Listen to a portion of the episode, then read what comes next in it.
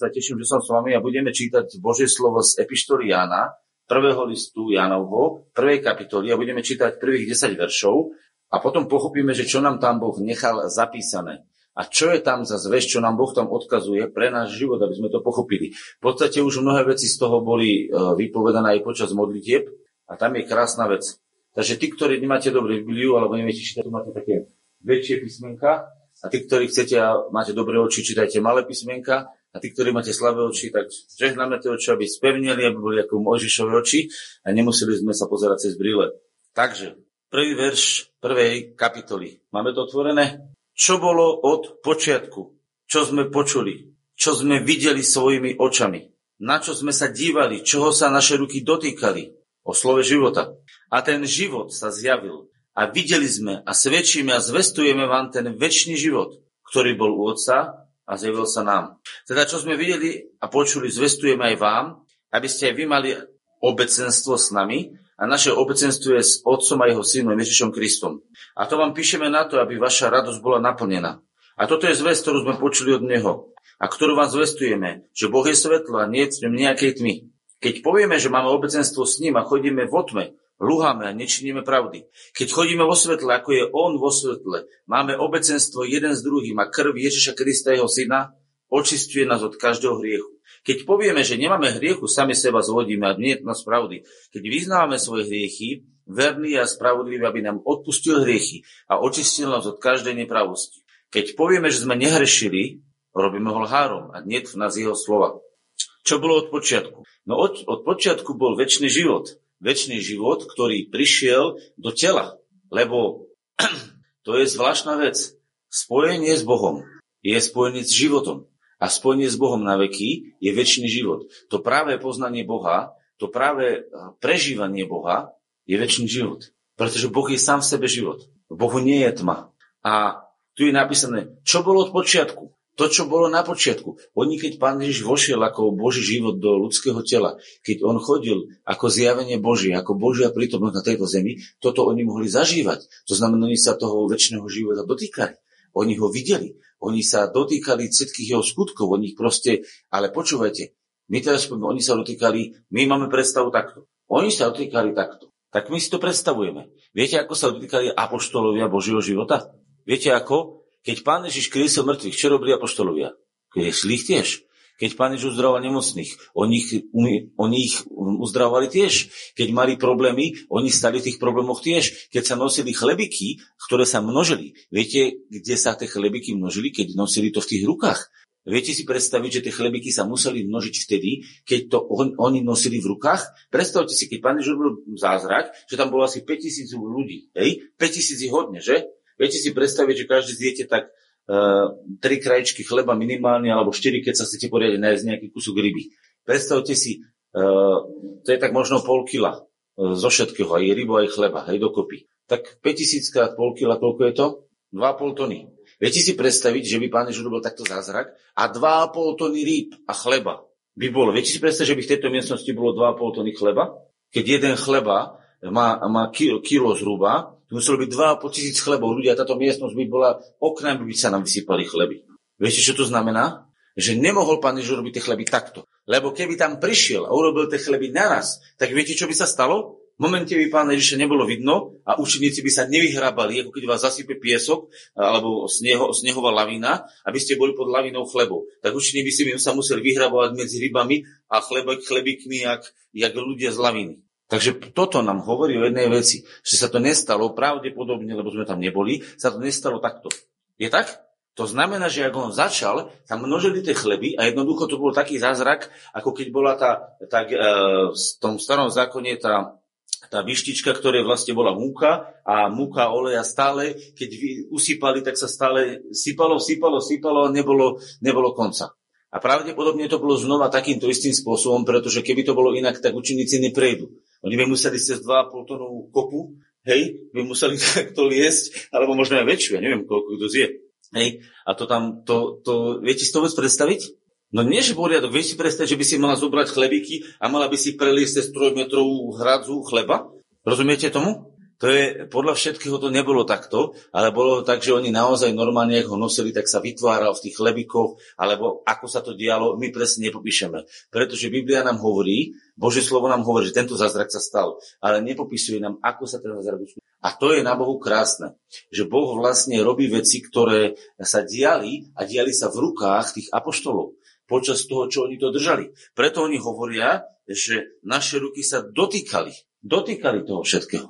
A teraz si polož otázku. Chceš byť pozorovateľ Ježiša alebo vykonávateľ Ježiša? Tak musíš konať. Inak sa to nedá.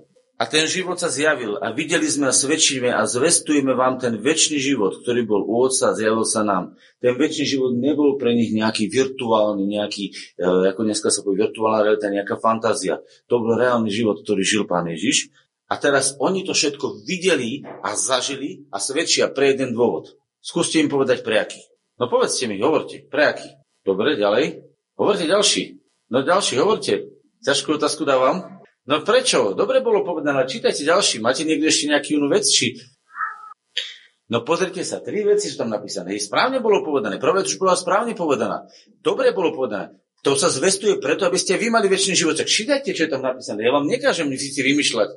Momentálne vám nekážem predstavu, že aby ste si predstavovali, vymýšľali si sny a potom ich rozprávali. Ja vám hovorím a pýtam sa, prečo kázali tento väčší život? Za prvé, aby ste aj vy mali väčší život. Po druhé, a, a, aby sme mali obecenstvo, lebo spoločenstvo s Ježišom väčší život. A, a ďalej, no čo je tam napísané? Čítajte.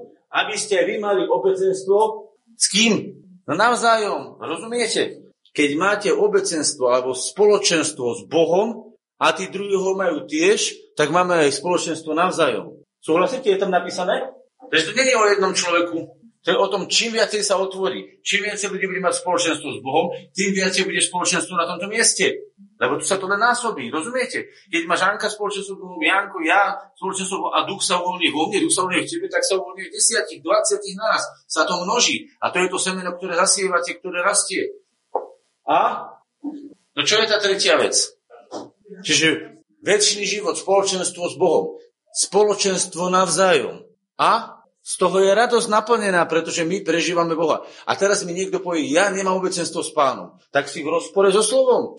Pretože Boh si žela, aby si mal obecenstvo s ním. To je vôľa Božia. Na čo boli apoštolovia poslaní? Aby toto ustanovili v ľudský život, aby tí ľudia to prijali. A niekto povie, a ja nemám. No tak nečítaš Božie slovo. Bože slovo hovorí, že Boh poslal svojho syna a poslal do tvojho života, aby si to vierou prijal, aby si sa otvoril, aby sa to v tvojom živote stalo.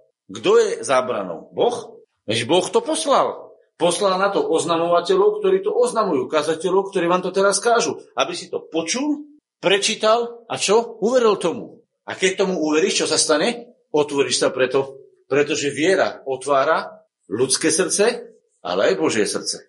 A v tej chvíli, keď tomu uveríš, tak prídete k jednej zvláštnej veci. A toto je zväz, ktorú sme počuli od Neho. No, čo je tam ďalej napísané?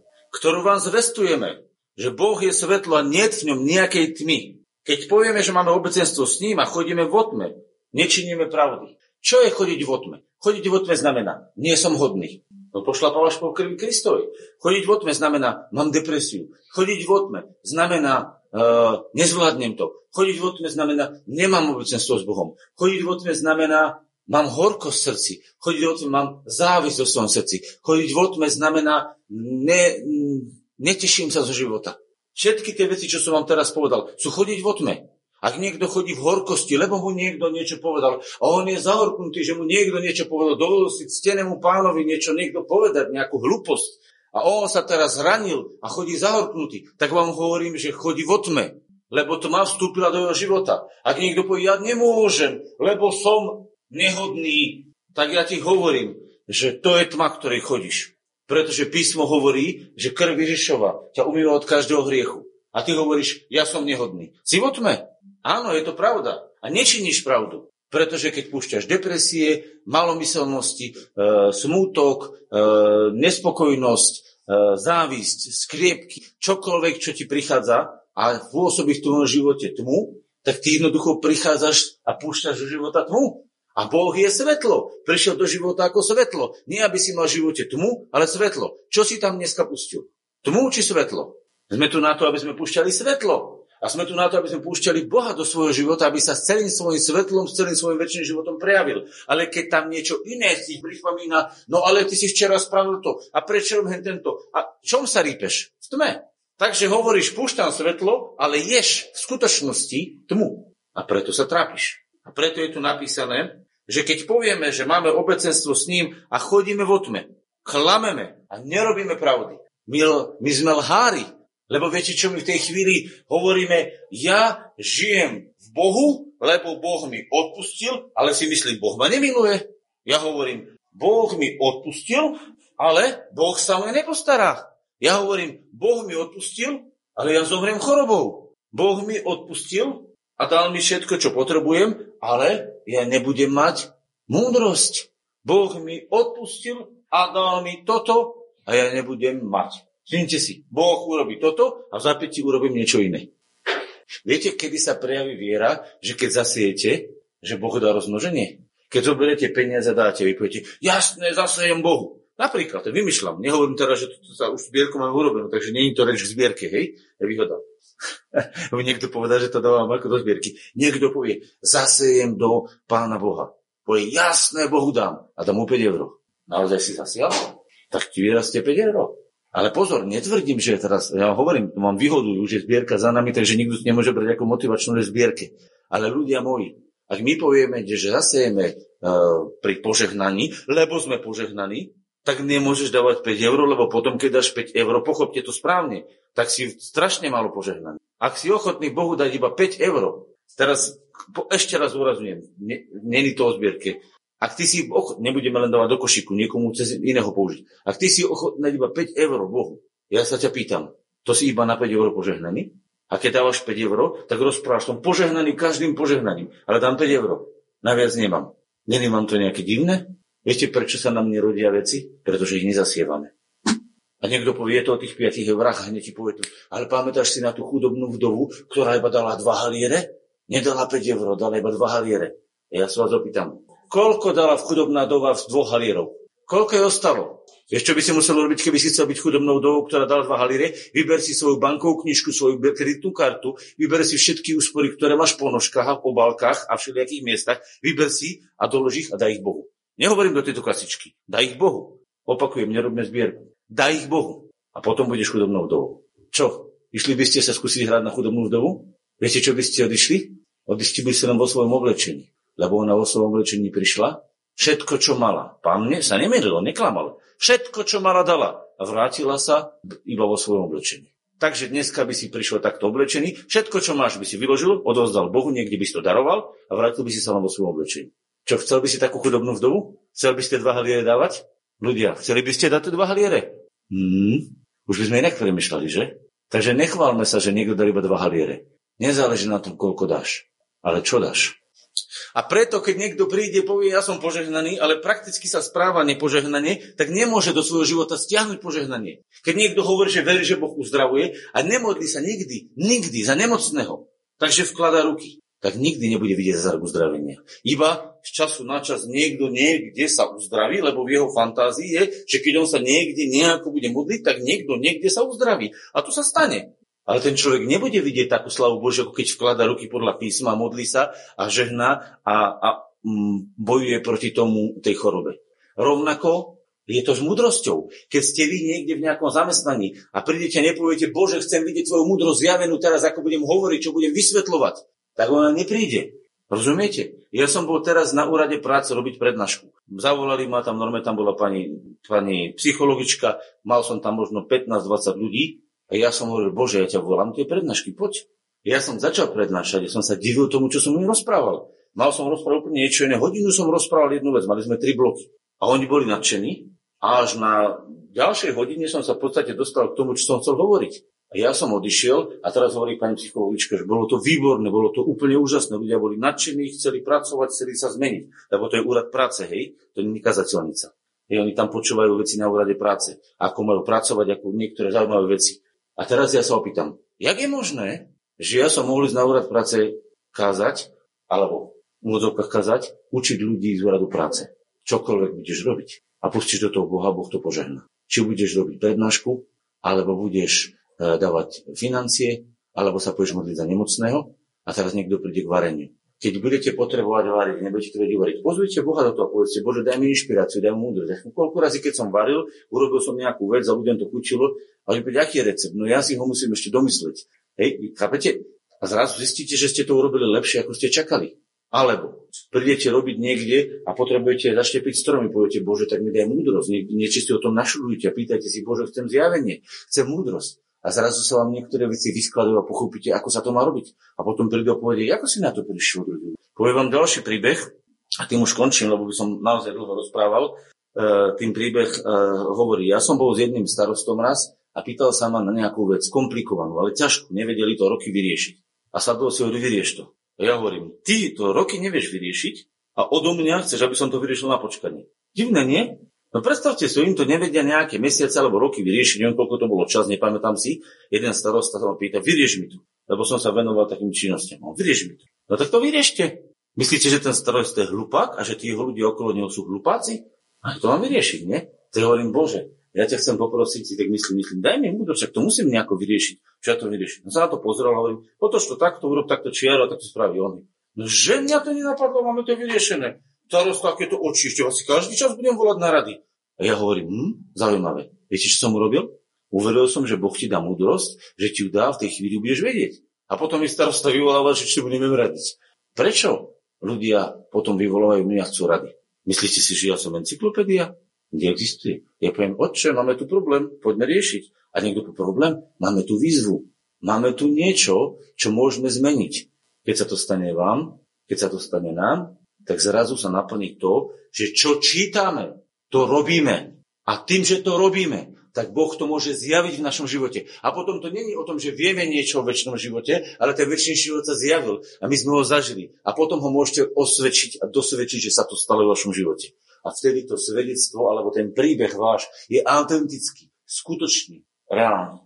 Inak sú to len, a máme veľa slov a málo moci. Slovo je vtedy mocné, keď je v našom živote mocné. Slovo je vtedy reálne, keď je v našom živote reálne. To znamená, keď poviem požehnám, tak požehnám. Keď treba finančne, finančne. Viete, kedy budete finančne požehnaní? No keď budete finančne žehnať. Viete, kedy budete zdravotne požehnaní? Keď budete zdravotne žehnať. Viete, kedy budete múdri? Keď budete múdro rozdávať. Viete, kedy budete pokoj, pokoj e, mať? Keď ho budete rozdávať.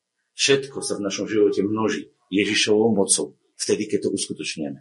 Pozrite sa na život učeníkov. Ako to oni mali? Takže sedeli v nejakej škole a 15 rokov sa učili? čistili si hlavu nejakými, nejakými náboženskými poučkami.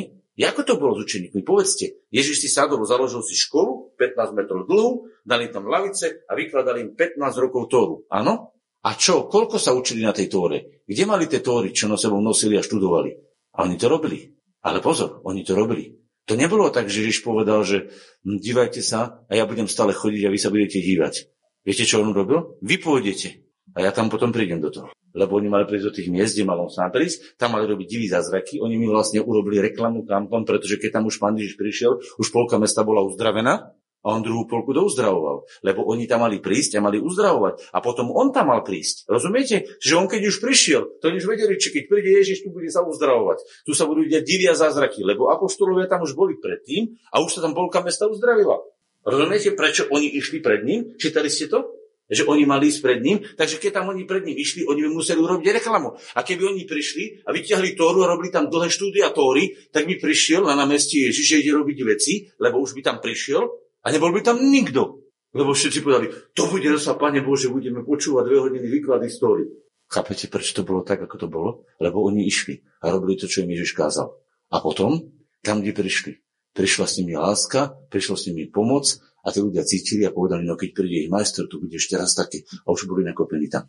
A tak sa celé vraciame k tomu, že keď povieme, že máme obecenstvo s ním, že žijeme s ním a chodíme v otme, sme plní malomyselnosti, plní pochybnosti o sebe, plní nevery, plní nepožehnania, tak jak môžeme povedať, že sme boli s tým požehnaním? Dáva vám to zmysel? Je to jednoduché, nie?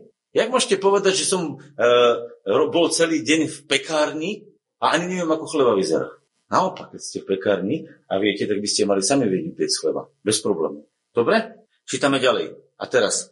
Ale, to je dôležitá vec, ale keď chodíme vo svetle, ako je on vo svetle. Máme obecenstvo jeden s druhým a teraz poviete, čo robíme? Chodíme vo svetle?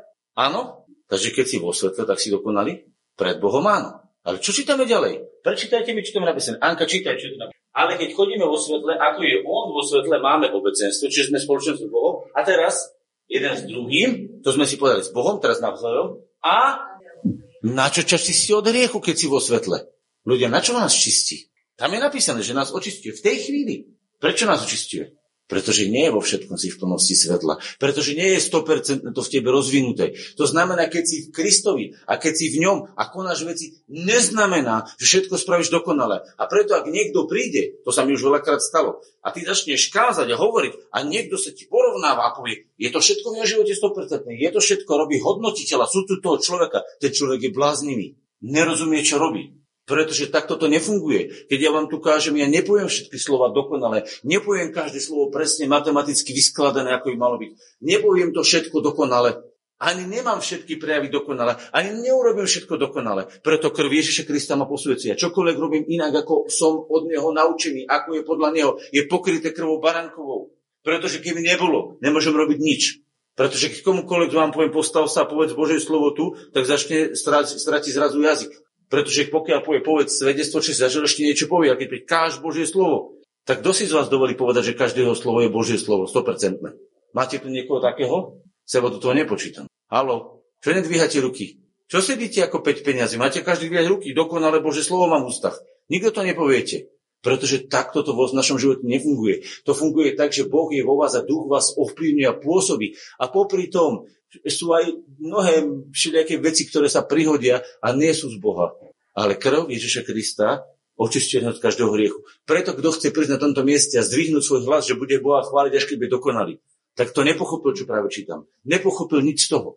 Pretože Boh poslal väčší život preto, aby sme ho prežívali, aby sme mali plnosť Ducha Svetého, aby v nás prúdil. A ak niečo robíme nesprávne, tak som skrytý krvou. Pod krvou Kristov, ktorá ma očistuje. Keď povieme, 8. verš, Poďte ďalej, to je islám. Keď povieme, že nemáme hriechu, sami seba zvodíme, ak nie z pravdy. Ak niekto povie, že on v živote nespravil chybu, že všetko dobre kázal, že všetko dobre uvaril, že všetko dobre povedal v práci, všetko dobre spravil, len dobre. Ľudia, ten človek nikdy nebol s Bohom, pretože nevidel, aký Boh je dokonalý. Takže ja nebudem teraz nad sebou deklarovať, že som hriešnik stratený. Ja som Boží syn, ktorý žije väčší život. A čokoľvek robím inak, ako Boh chce, je pokryté krvou Kristov. A keď mi to Boh ukáže, ja to spolu s ním odsudím. Preto je tu napísané, že keď vyznávame svoje hriechy, keď vyznávame, že tu a tu som to nespravil správne, verný je Boh a spravodlivý. Pretože už to bolo v Kristovi zaplatené. Spravodlivý je v tom, že On nám odpúšťa naše hriechy nie na základe toho, že ty si sa dobre vypokoroval a vy, vyplazil po zemi, ale preto, že Ježiš už zaplatil a spravodlivé je vierou pohľadného zaplatinovať povedať, oče, to je pravda. A on povie, to je pravda. A tak sa zhodneš ty s Bohom a si zajedno s Bohom. To je pravda. Odsudené tvoje hriechy v jeho obeti. A v tej chvíli máš čisté srdce. Očistil nás od každej nepravosti. A potom neprídeš do mažina a môžem ja zdvihnúť hlas? A môžem ja sa za niekoho pomodliť a môžem ja to spraviť. No môžeš, pretože si umytý krvou Kristovou a pretože si zjednote s Bohom. Že tvoje nepravosti a tvoje chyby boli potlačené a pokryté. Keď povieme, že sme nehrešili, robíme ho lhárom a nie z nás jeho slova. Ak niekto povie, že on nikdy nezrešil, že on nemá problém, že on nemá čo čistiť, že on sa nemá v čom podriadovať krvi Kristovej a príjmať jeho spravodlivosť, tak ľudia, ten človek ešte nevidel sám seba. Ale druhá strana je, ak povieš, že ty si nehodný, neschopný, nemožný, nič nemôžeš, tak si nebol vo svetle. Pretože si nepochopil, že za všetko toto bolo zaplatené a bolo to odstranené. Rozumiete, v čom je ten zázrak? Zázrak je v tom, že napriek tomu, že my nie všetko v našom tele dostatočne dokonale vy, vy, vypovieme, urobíme, sme pokrytí a umytí, aby plnosť ducha mohla v našom živote vládnuť a uskutočňovať sa. A v tom je to dielo krásne. Krv ťa umýva, rany ťa uzdravujú, aby duch mohol prúdiť neobmedzenie v tomto obmedzenom tele ľudia. To je úžasné. V tomto obmedzenom tele, ktorom padáme, je duch schopný prúdiť neobmedzenie. A toto je tu napísané. A Boh ti hovorí, prišiel som preto, aby som prúdil v tebe neobmedzenie, aby moja sláva bola v tebe zjavená. Popri tom, že ty si obmedzený. Inak by sa nemohlo diať skutko apoštolov to, čo sa dialo. Lebo myslíte si, že Peter sa dokázal nahnevať? Že sa dokázali apoštolovia poškriepiť? Čítajte 15. kapitolu, jak sa škriepili, po mnohom hádaní a kriku. A v druhej kapitole čítame, že taká milosť bola nad nich, že všetci sa uzdrávali, že len Peter prešiel alebo jeho tieň a ľudia stávali pomaly z mŕtvych. Rozumiete tomu, že Peter prešiel, alebo Pavol prešiel, ale jeho tieň prešiel a ľudia stávali z vozíkov. Taká tam bola milosť. A popri tom sa hádali s Barnabášom o Marka. Halo, jak je možné, že sa Pavol s Barnabášom pohádali až tak, že sa museli rozísť, sa pohádali, poškriepili. A on sa prechádzal po ulici a mŕtvi stávali z mŕtvych, len tieň prešiel. Jak je to možné? Presne preto, čo sme dneska čítali, rozumiete? To je zmysel toho. Ak čakáš, že budeš dokonalý a potom začneš slúžiť Bohu, zabudni na to, že kedykoľvek budeš slúžiť. Zabudni na to. Nikdy nebudeš slúžiť. Kto čaká na to, že bude dokonalý, aby začal slúžiť, bude slúžiť až v nebi. Ale neviem komu. Lebo tam už nebude treba, aby sme jeden druhého slúžili. Tam budeš dokonalý, naozaj. Ak začneš tam slúžiť, tak nechcem vidieť tvoj uhlík, čo ti tam donesieš. Ti zhorí všetko. Začni slúžiť. Keď príjmeš očistenie krvou Kristovou po tej miere, do akej ťa duch naplní. Miera tvojej služby je mierou naplnenia tvojho, tvojho, tvojho srdca Duchom Svetým. Do akej miery si naplnený Duchom Svetým, do takej slúž. A niekto povie, no, ja mám málo ducha. A kto ti povedal, že máš mať málo ducha? Povieš, ja chcem mať veľa ducha. No tak sa otvor. Není v tebe problém, alebo v kom je problém? No v tebe, nie v Bohu. Položte si otázku, není vo vás problém. Keď Duch Svetý nemá priestor, není v nás problém.